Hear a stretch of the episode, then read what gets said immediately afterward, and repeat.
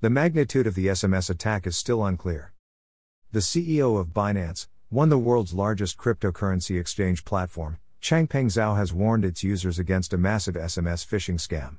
Zhao noted that users were receiving an SMS message looking to harvest credentials by redirecting unsuspecting users to a malicious website.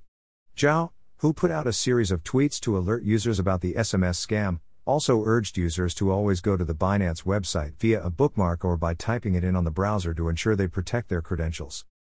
Changpeng Zhao's tweet comprises a screenshot, which is in a form of a text message which happens to be targeting the users of Binance. The source of the text message simulates that it comes from the exchange but carries a fraudulent link. Upon clicking, users are directed to a phishing website which then proceeds to harvest the credentials of the users to swindle off their funds once users enter their Binance credentials. It is still unclear if this form of phishing is only targeted towards Binance users. From what's known, they are the only ones affected. It is certain that other platforms are also on the target list. The number of Binance users who have been a victim of the recent phishing scam hasn't been reported or disclosed.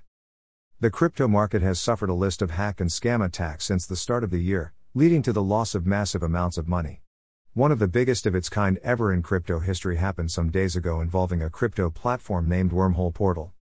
The hack saw malicious actors swindle an aggregate sum of up to $322 million, roughly 2,410 crore, in ethers. Before that hack, another security breach involved Crypto.com, which saw the crypto exchange lose more than $33 million, roughly 246.5 crore, to scammers. Traders have also been warned of a new malware deployed to target plugins.